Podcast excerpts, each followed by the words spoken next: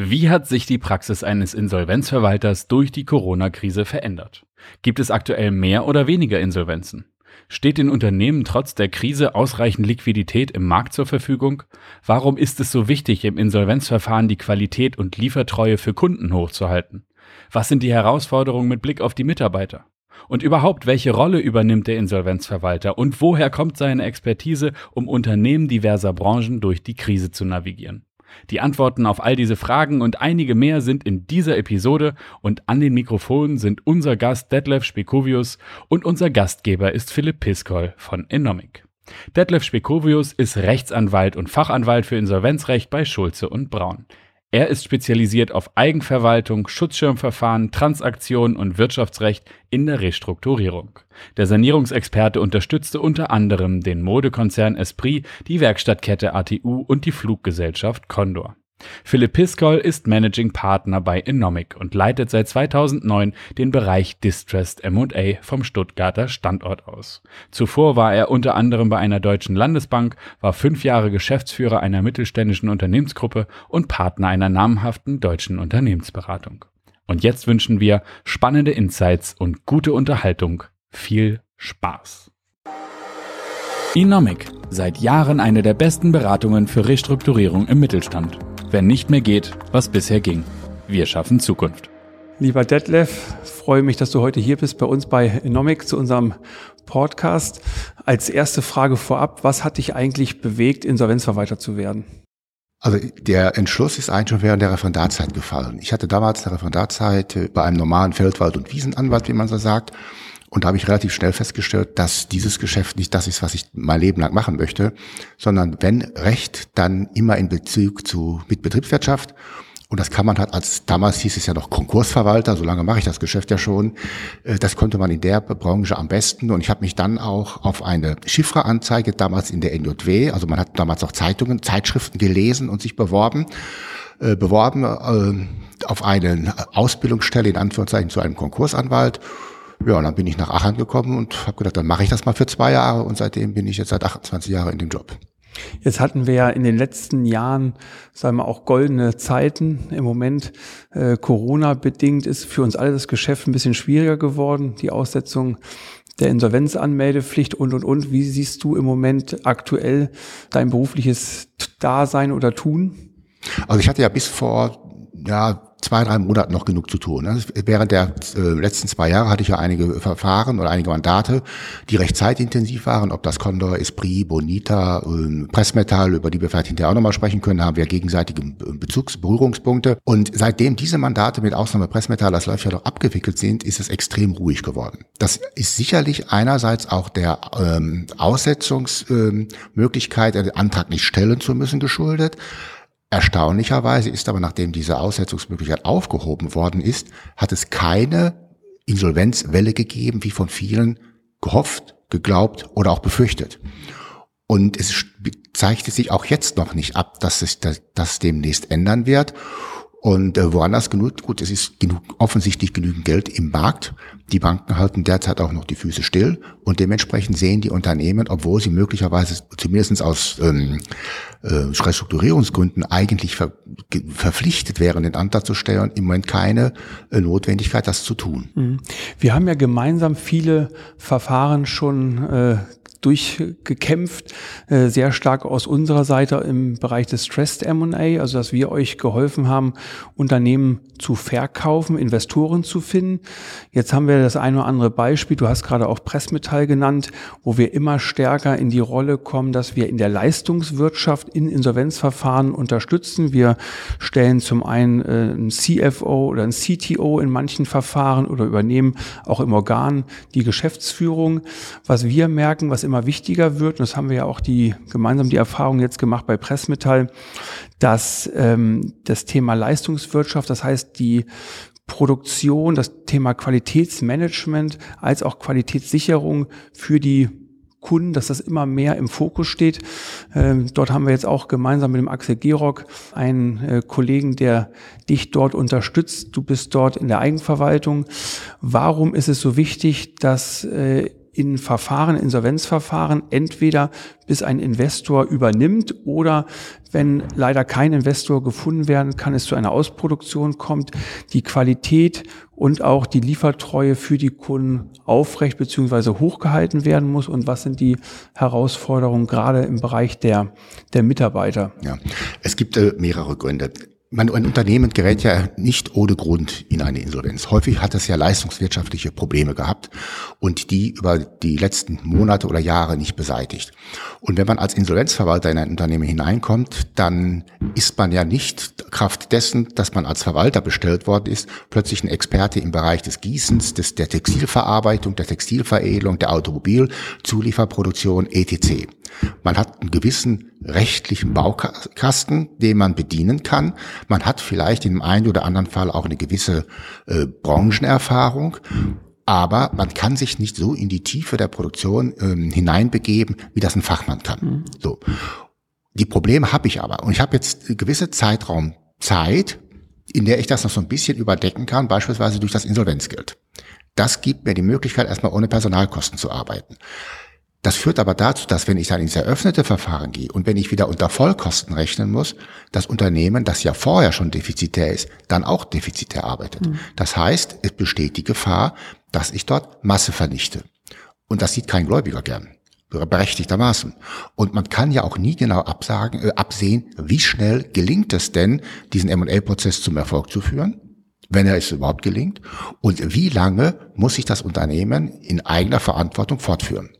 Und möglicherweise besteht dann die Gefahr, dass diesen Speck, den ich mir im Rahmen des vorläufigen Verfahrens übers Insolvenzgeld angefressen habe, dass ich den maßlos verbrauche.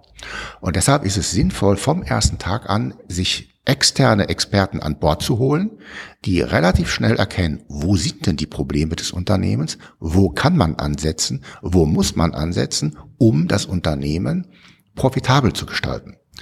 Da gibt es sicherlich, das wisst ihr besser als ich, einerseits kurzfristige Maßnahmen, die man umsetzen kann. Es kann aber auch sein, dass wir, wir dann Maßnahmen haben, die auf der Zeitachse erst greifen und dann muss ich schauen, komme ich denn überhaupt bis dahin? Oder aber muss ich möglicherweise, so bitter das auch ist, dem Gläubigerausschuss, dem Gläubiger mitteilen, wir müssen den Geschäftsbetrieb stilllegen, weil wir nicht profitabel arbeiten können, weil wir niemanden haben, der uns die Verluste finanziert und deshalb muss ich einstellen. Das ist der eine Grund. Der andere Grund ist, was, ich muss sicherstellen, dass die Qualität auch im eröffneten Verfahren gleich bleibt oder sich vielleicht sogar noch verbessert. Wir hatten ja gemeinsam noch ein ganz anderes mhm. Mandat, an das ihr im Moment vielleicht gar nicht mehr denkt, äh, bei der Lindenfarb seinerzeit. Dort hatten wir das Problem, dass die Qualität nicht stimmte und vor allen Dingen auch ganz entscheidend war das Zeitverhalten der vom Auftragseingang bis zur Ausproduktion, was hat viel zu lange gedauert, das waren die Kunden auch nicht mehr bereit zu akzeptieren und das Unternehmen selber war aber nicht in der Lage, dieses, diese Dau Produktionsdauer zu verkürzen, weil man seit 20 Jahren ja immer schon so gearbeitet hat. Und dass sich die Zeiten geändert haben, hat man auch nicht erkannt. Hm. Vielleicht möchte ich da nochmal den Fokus auf das Thema, ich nenne mal Humankapital legen. Ja. Wir haben ja bei gesunden Unternehmen äh, schon, sagen wir mal, unsere Themen im Personal, aber natürlich bei Unternehmen im Insolvenzfall ist es nochmal ganz extrem. Was ist deine Meinung? Wie kann man das Thema Motivation und dann daraus auch abgeleitet das Thema Qualität und Qualitätssicherung gerade auf das Thema Personal, was sind da die besonderen Herausforderungen? Wir haben, wir haben ja die Besonderheit, dass wir in einer Distress-Situation, Insolvenz, Restrukturierung, äh, häufig auf Mitarbeiter treffen, die ja nicht dumm sind, die das ja schon seit Wochen oder seit Monaten gemerkt haben, dass da was schief läuft. Und damit kommen natürlich irgendwann auch Ängste hoch. Ängste, Sorgen um den Arbeitsplatz, ähm, Ängste, wie geht es mit mir selber weiter, wie kann ich mein Lebensunterhalt finanzieren, etc. Und es kommt dann mit dem Stichtag X der Verwalter dort rein. Da kaprizieren sich zunächst mal alle Hoffnungen und Wünsche auf ihn und jetzt wird's besser. Und wenn man dann nicht liefert, dann fallen die natürlich in ein noch tieferes Loch. Das heißt, wir, man muss auf der einen Seite sehr genau schauen, wie kann ich die Mitarbeiter motivieren? Wie kann ich sie dazu bringen, weiterhin Leistung zu bringen? Und zwar, wenn es geht, noch besser als vorher. Und welche Mitarbeiter kann ich denn überhaupt gebrauchen? Mhm. Ich muss ja auch möglicherweise eine Auswahl treffen. Ich muss ja möglicherweise auch feststellen, kann ich mich auf den A, B und C an dieser Position verlassen? Oder sind das einfach nur jetzt mal Flachpfeifen, die nur deshalb dort sind, weil sie vorher mit dem alten Gesellschafter oder mit dem alten Geschäftsführer gut konnten, Best Buddies waren, aber fachlich und inhaltlich eine Katastrophe sind. Und da ist es wichtig, auch ins und, und ich brauche jemanden, der ständig dort vor Ort ist, mhm. zu dem die Mitarbeiter auch jederzeit kommen können, der es nicht nur sagt, sondern auch handelt. Ich, meine Bürotür steht euch immer offen. Was man auch immer machen muss, ist einfach mal das Feedback aus der Arbeitnehmerschaft abzuholen. Denn die erkennen häufig viel eher, und besser als leitende Mitarbeiter, wo die Probleme sind. Da muss man mit denen reden und da muss man auch offen sein, die, deren Vorschläge auch mal zu überdenken und dort, wo es sinnvoll ist, auch umzusetzen. Und dazu braucht man jemand, der Fingerspitzengefühl hat, der Einfühlungsvermögen hat und der ähm, die Fähigkeit auch hat, Mitarbeiter zu begeistern und mitzunehmen. Und ganz extrem wird's, weil wir gerade Pressmetall angesprochen haben, natürlich in der Situation, in der die Ausproduktion stattfindet. Da ist es extrem schwierig, die Mitarbeiter bei Laune zu halten, sprich, dass die nicht exorbitant hohen Krankenstand haben, dass die nicht möglicherweise die Produktion sabotieren, dass sie nicht einfach gar nicht erscheinen, äh, bewusst Schädigungen vornehmen, sondern bis zum letzten Tag mitziehen. Und die Mitarbeiter dazu zu bewegen, Dazu brauchen Interim-Manager oder Zeitmanager äh, erhebliche, erhebliche Fähigkeiten. Ich sehe dann ab und zu auch diesen Spagat, dass zum einen wir im Insolvenzverfahren sind, wir haben eine höhere Krankenquote, die Mitarbeiter haben weniger Motivation und auf der anderen Seite haben wir Kunden, große OEMs oder große Unternehmen aus der Automobilindustrie, die dann noch ihr Lager quasi aufstocken wollen, weil sie natürlich wissen, dass irgendwann ein Lieferant quasi ausfällt und sie parallel sehen müssen, dass sie einen zweiten und einen dritten Lieferant aufbauen. Wie ist da das Verhältnis auch über den Gläubigerausschuss zu den Kunden und wie kann man da versuchen, die Erwartungshaltung auch mit den Möglichkeiten des Unternehmens in der Insolvenz abzugleichen? Ja, also ein ganz wichtiges äh, Merkmal, um die Kunden sich gewogen zu halten, und um das geht's ja letztlich auch, ist, sie mit mindestens derselben, wenn nicht sogar noch einer besseren Qualität und Liefertreue zu beliefern wie außerhalb eines Insolvenzverfahrens. Denn die Kunden äh, sind letztlich brauchen die die Stoffe, die wir dort produzieren, aber sie brauchen auch in der gewohnten Qualität. Denn kein Automobilhersteller, beispielsweise um es bei Pressmetaller zu bleiben, wird bereit sein, die Produkte zu bezahlen, wenn er Schrott bekommt. Denn die kann er nicht einbauen, die kann er nicht verwenden, das macht ihm Ärger mhm. und dann ist er schneller weg, als man denken kann. Und deshalb muss man sicherstellen, dass die Qualität und auch die Termintreue in der Insolvenz nicht nachlassen, denn rein aus Mitleid wird kein Hersteller dauerhaft ein insolventes Unternehmen äh, beauftragen. Abgesehen davon, dass man sich dann möglicherweise auch Schadensersatzansprüche äh, auslöst, die dazu führen und die dann auch nach Eröffnung des Verfahrens Masseverbindlichkeiten sind. Das heißt, die dazu führen können, dass ein Unternehmen dann ähm, Masse unzulänglich wird. Und dann kommt natürlich der Gläubigerausschuss und sagt berechtigt, was habt ihr da eigentlich gemacht? Warum habt ihr so einen Schrott produziert? Hätte man nicht Maßnahmen treffen müssen und können, um genau das zu vermeiden? Und das wird Aufgabe dieses des Interimsgeschäftsführers sein oder des Produktioners, so wie Herr Georg auch, das bei, bei Pressmetall war, durchzugehen und sicherzustellen, dass die Produktion, die Qualität und die zeitlichen Vorgaben eingehalten werden. Mhm. Aus deiner Sicht, welche Skills oder Eigenschaften sollte so ein Interimer äh, mit sich bringen, unabhängig davon, dass wir gesagt haben, Führung ist natürlich ein, ein wesentliches Thema. Was sind sonst für Eigenschaften, die also er, er quasi muss, Er muss fachlich gut sein. Er hat nämlich, er hat ja ein Problem darin, dass er gar nicht so furchtbar viel Zeit hat, das Vertrauen der Mitarbeiter zu gewinnen. Die müssen relativ schnell merken und erfahren, der, der der vor mir steht, weiß, wovon er spricht. Der kann das. Der steht was, denn dann bin ich auch nur bereit, das, was er mir sagt und die Vorschläge, die er macht, auch umzusetzen. Dann muss er empathisch sein. Wir, wir haben Mitarbeiter, die haben Angst um ihre Zukunft. Die haben Sorgen wie sie ihre Familie weiterhin ernähren können. Und das, da kann man nicht drüber weggehen und so tun, na gut, stell dich mal nicht so an, sondern das muss man ernst nehmen. Und er muss motivieren und begeistern können. Er muss die Mitarbeiter mitnehmen können, so dass sie ihm vertrauen, innerhalb kurzer Zeit das Vertrauen in ihn erwecken. Der weiß, wovon er redet. Wenn wir das machen, was er will, wenn wir das umsetzen, dann funktioniert das auch.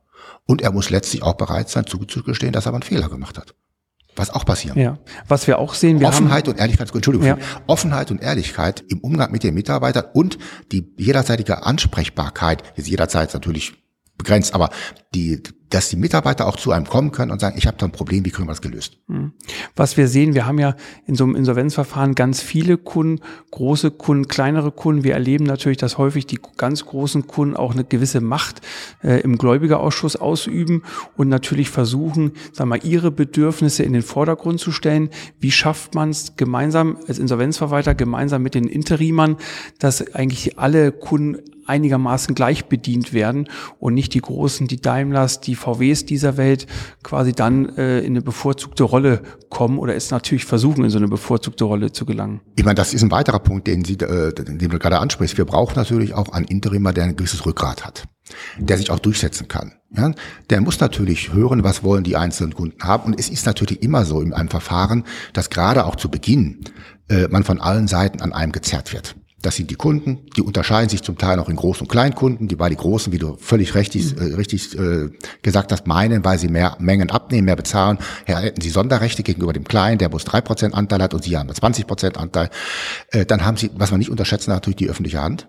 Ja, plötzlich von heute auf morgen interessiert sich dann der Bürgermeister für das Unternehmen, das er seit 30 Jahren zwar dort am Markt ist, das aber nie besucht hat. Dann interessiert sich der Landrat dafür, da gehört, die nächsten Wahlen stehen vor der Tür, da drohen wieder 500 Arbeitsplätze zu verschwinden. Also muss man sich drum kümmern. Nach dem Motto, wir sind zu allem bereit, zu nichts zu gebrauchen, mhm. aber wir rufen mal täglich den Geschäftsführer an. Dann sind es die Lieferanten, die ja auch jetzt verärgert darüber sind, dass sie einen Ausfall erleiden, die man motivieren muss, weiter zu beliefern. Äh, dann haben sie die, die Arbeitnehmer, die Gewerkschaften, die Betriebsräte, die natürlich jetzt völlig zu Recht auch versuchen, ihre Rechte durchzusetzen. Und all die zerren, ziehen am Interimsmanager und am Verwalter und wollen was von denen. Und die muss man, die Interessen und natürlich die Finanzgläubiger, die Banken, die regelmäßig wissen wollen, äh, wie es steht, zwar nicht in den Gläubigerausschuss gehen, da haben sie kein Interesse dran, aber trotzdem so informiert sein wollen. Und man hat letztlich einen Gläubigerausschuss, der auch nicht immer pflegeleicht ist. Und das alles auszugleichen, ist neben seinen fachlichen Kompetenzen und Fähigkeiten mit die Aufgabe des Interimsgeschäftsführers. Da muss er versuchen auszutarieren. Insofern ist es teilweise natürlich auch gut, wenn alles aus einer Hand kommt. Wir haben natürlich Fälle, wo der Interimer quasi und auch, sagen wir mal, der Interimer in Fachbereichen von einer Gesellschaft gestellt werden können. Auf der anderen Seite sind wir auch immer bereit und offen, mit unterschiedlichen äh, Beratern zusammenzuarbeiten, die auch aus anderen, sagen wir mal, Quellen stammen. Wie ist deine Erfahrung, wenn die Berater aus einer Hand kommen, meinetwegen auch von Enomic, oder wenn jetzt ein Interimer von einem Provider kommt und dann parallel Berater beigestellt werden, die aus einem anderen Hause kommen. Also das kann mal gut gehen, aber ich bin, im, also eigentlich bevorzuge das alles aus einer Hand. Warum? Dann habe ich auch weniger Ansprechpartner. Dann kümmere ich mich nämlich nur um den einen. Dann sag, will ich auch wissen, beispielsweise von Enomic, wer ist der Projektleiter und das ist mein Ansprechpartner. Und wenn mir was nicht passt oder was nicht gefällt oder was geklärt werden muss, dann spreche ich das mit dem Projektleiter Piskol und dann muss ich nicht noch zum Produktionsleiter Müller und zum äh, Einkaufsleiter äh, Meier laufen, sondern ich spreche mit einem, ich sage, Philipp, da gibt es ein Problem, löst mir das. Und es ist deine Sache, das dann zu lösen. Ja. Denn weil ich natürlich auch nicht in das, in das Gefüge von Enomik rein regieren will, ich kenne ja zum Teil auch die Leute nicht. Man, man mandatiert ja oder beauftragt ja in der Regel Leute, die man kennt, mit denen man zusammengearbeitet hat, nach dem Motto bekannt und bewährt. Und ihr habt natürlich ein Netz an Beratern, die ich ja auch alle gar nicht kenne und auch gar nicht kennen kann. Und da ändert sich ja auch immer wieder was. Und ich erwarte von dem Projektleiter von Enomic dann, dass der mit die Leute dort reinsetzt ins Unternehmen, von denen er überzeugt ist, dass die das können. Und wenn es nicht, wenn es nicht funktioniert, warum auch immer, dann gehe ich zu dir. Aber das ist in unserem Bereich nicht anders. Ja, ich hab, bin auch der Projektleiter mhm. auf unserer Seite, dann setze ich im Arbeitsrecht jemanden dran und dann kommt der Geschäftsführer und sagt, ich kann mit dem nicht. Der mag ja rechtlich ganz gut sein, nur ich krieg zudem einfach keinen Draht. Und dann muss ich den aussetzen, äh, auswechseln. Und dann kommt eine andere Kollegin rein und plötzlich schaut er fest, ja, mit der kann ich. Die macht zwar rechtlich genau dasselbe, aber irgendwie klappt's da menschlich besser. Und deshalb brauche ich nur einen Ansprechpartner. Und wenn ich aus sechs verschiedenen Unterne äh, Beratergruppen dort sechs verschiedene Leute habe, dann muss mich, ich mich um jeden Einzelnen kümmern. Und da habe ich auch nicht die Zeit zu. Ja, wie bei allen Themen haben wir natürlich immer das Thema der Kosten oder das leidige Geld. Welche Argumentation bringt man im Gläubigerausschuss, dass man solche Stellen eben nochmal extern äh, besetzen muss. Und ähm, es gibt natürlich auch oder gäbe ja auch Möglichkeiten, solche Stellen, sagen wir, erfolgsabhängig äh, zu honorieren, weil aus unserer Sicht ist natürlich das Thema der Liefertreue und der Qualität, das heißt die Senkung des Ausschusses, auch eine Messgröße, wo wir sagen, wenn wir weniger Ausschuss produzieren im Unternehmen, durch, sagen wir mal, eine klassische Führung hat das Unternehmen natürlich auch Mehrwert. Äh, wie ist es heute so mit dem Thema Kosten, gerade im Bereich der Beratung? Also die, die Gläubigerausschüsse werden schon kostensensibler, das ist richtig. Aber man muss denen auch mal klar sagen, was ist denn der Nutzen dafür? Ich setze ja keine zehn Leute, Berater dort rein, damit die ähm, irgendwelchen Unfug machen und Geld verbrennen, sondern es soll ja was bringen. Und wenn man denen klar sagt, ähm, der Berater XYZ hat die, das und das Anforderungsprofil, das und das muss er bringen. Warum? Das Unternehmen, da kommen wir wieder zurück zum Anfang, ist ja nicht umsonst in dieser Lage, in der es jetzt ist. Und wenn ich dort weiß, dass ich dort Probleme in der Produktion habe, dann muss ich dort ansetzen. Ansonsten läuft die, laufen die Qualitätsprobleme dann in der im eröffneten Verfahren weiter mit dem Ergebnis, dass irgendwann mal die Masseunzulänglichkeit antritt. Und das will man ja nicht. Und möglicherweise ist ein weiteres Argument, will ich die Braut ja erstmal so schön schmücken, dass sie überhaupt verkaufbar ist. Denn es kann durchaus sein, dass zu Beginn des Verfahrens äh, es niemanden gibt, weil die alle feststellen, das sind dermaßen viele Probleme, wenn die nicht erst gelöst werden, dann steige ich doch gar nicht ein. Und wenn man die Braut so, und ich habe dann gegebenenfalls auch die Möglichkeit, das Unternehmen so profitabel zu gestalten, dass ich auch mal eine Frist von ein oder zwei Jahren in immer öffentlichen Verfahren fortführen kann, weil im Moment der Markt für ein M&A-Projekt schlecht ist. Aber der, wird, der bessert sich vielleicht. Und wenn es mir gelingt, das Unternehmen profitabel zu führen, dann muss ich ja auch den Geschäftsbetrieb nicht einstellen. Mhm. Dann kann ich erstmal weitermachen. Und dann starte ich vielleicht zwei Jahre nach Corona einen erneuten Verkaufsprozess, während er in der jetzigen Zeit ohne Erfolg ist, weil keiner reisen will. Alle, jeder sein, keiner weiß, wie es weitergeht. Jedes Unternehmen verständlicherweise sein Geld zusammenhält, als strategischer Investor erstmal nicht in Frage kommt, weil sie erstmal sich selber äh, retten wollen und dann vielleicht in ein, zwei Jahren, wenn auch der Markt besser wird, dann haben Sie vielleicht ein Interesse, so ein Unternehmen wieder zu erwerben. Hm. Wir merken, dass diese Themen immer stärker auf uns zukommen im Rahmen unseres Geschäftsmodells. Gibt es dort ein Feedback von Seiten der Kunden in solchen Verfahren? Kriegt man da auch manchmal jetzt ein Lob oder ähm, kann man auf Basis von einem Feedback sagen, okay, ich mache das im nächsten Verfahren wieder? Wie ist das so? Äh, wird das oder wird es als normal anerkannt, dass heute äh, im Rahmen des Insolvenzverfahrens, egal ob es die Ausproduktion ist oder nur eine Überbrückung, bis der neue Investor kommt, dass solche Themen einfach professionell abgearbeitet und abgewickelt werden? Ja, also ich mit dem Lob ist ja der Deutsche in, in der Regel recht sparsam. Ne? Nichts gesagt, wird die Schwaben sagen, nichts geschwätzt ist genug gelobt. Ähm, halte ich zwar nicht für richtig, weil der Mensch ist halt äh, auch empfänglich dafür und wenn jemand was Gutes macht, dann muss man ihm das auch sagen. Halte ich, aber gut. Ähm, nee, aber ich glaube, mittlerweile ist es so, dass diese ganze Restrukturierungsbranche ja dermaßen professionalisiert ist, dass man das schon erwartet. Das ist ja auch kein Alleinstellungsmerkmal mehr von Schulz und Braun oder äh, Pluta oder wem auch immer, dass man mit externen Beratern zusammenarbeitet. Das ist eigentlich schon gang und gäbe. Man erwartet einfach, dass die Unternehmen in der Phase möglichst kostenneutral geführt werden, wenn nicht sogar Gewinne erwirtschaftet werden. Und wie man das hinbekommt, das ist den meisten dann egal. Also insofern bedanke ich mich. Ich denke, wir werden in diesbezüglich noch einiges in den nächsten Jahren an Projekten gemeinsam stemmen können. Und wir werden natürlich auch gucken, dass wir diesen Bereich äh, sagen wir, stärker ausbauen. Gute Interimer zu finden oder im Bestand zu haben, ist auch nicht einfach. Also das ist auch viel Arbeit für uns, ja. äh, diese Mitarbeiter zu rekruten und zu scouten und dann natürlich auch an uns zu binden und auch in der Qualität, äh, sagen wir mal, weiterzubilden, weil sie müssen auch das Thema Insolvenz verstehen. Und das ist auch häufig schwierig, dass äh, viele Berater gut sind in der Umsetzung, aber diesen Spagat, auch das Insolvenzverfahren zu verstehen, da müssen wir auch weiter schulen. Das ist ein ganz wichtiger Punkt, Philipp, denn ähm, man hat ja auch wenig Zeit und auch gerade in, in größeren, in komplexeren Fällen den Berater noch auszubilden. Und wenn ich dem noch den Unterschied zwischen Vor Insolvenzforderung und Masseschulden und äh, vorinsolvenzlich und nachinsolvenzlich und Aufrechnung ja oder nein erklären muss, das kann man mal machen, aber das, das kann ein Dauerzustand sein. Und dieses grundsätzliche Handwerkszeug, äh, das sollte der eigentlich schon kennen und dass er weiß, was ein Berichtstermin ist und dass er da möglicherweise auch mit hingehen muss, also gerade als Organ auch in der Eigenverwaltung, äh, dass wir ihm zwar den Bericht schreiben, aber er möglicherweise dort auch ähm, Rede und Antwort stehen muss, dass er weiß, was eine Gläubigerversammlung ist und nicht Gläubigerversammlung und Gläubigerausschuss durcheinander bringt, etc., äh, was ein Schutzschirmverfahren ist, ein Eigenverwaltungsverfahren ist, das sollten die eigentlich schon wissen. Das erleichtert ihnen die Tätigkeit und es ist natürlich auch für sie Wettbewerbsvorteil. Hm. Ja, und in der Tat äh, gute Leute zu halten und auch an sich zu binden, das ist sicherlich äh, gerade im Beratungs-, im Dienstleistungsbereich eine nicht, nicht ganz einfache Aufgabe, denn davon lebt ihr. Dass Leute, gute Leute bei euch bleiben und dann auch äh, man die kennt und dann auch gleich kommt, Philipp, bei dem und dem Mandat, wenn es geht, bringt mir den mit. Gut, insofern hoffen wir auf weiter gutes gemeinsames Gelingen. Ich bedanke mich bei dir für den offenen Austausch und äh, wir wünschen und hoffen uns allen, dass wieder ein bisschen mehr Geschäft kommt, damit wir gemeinsam das eine oder andere Unternehmen noch wieder retten können. Ja, da bin ich ganz zuversichtlich, das wird schon kommen. Lass uns mal den Sommer hinter uns, dann machen wir noch schön Urlaub und dann schauen wir mal. So, ja, gut. Inomic, seit Jahren eine der besten Beratungen für Restrukturierung im Mittelstand. Wenn nicht mehr geht, was bisher ging. Wir schaffen Zukunft.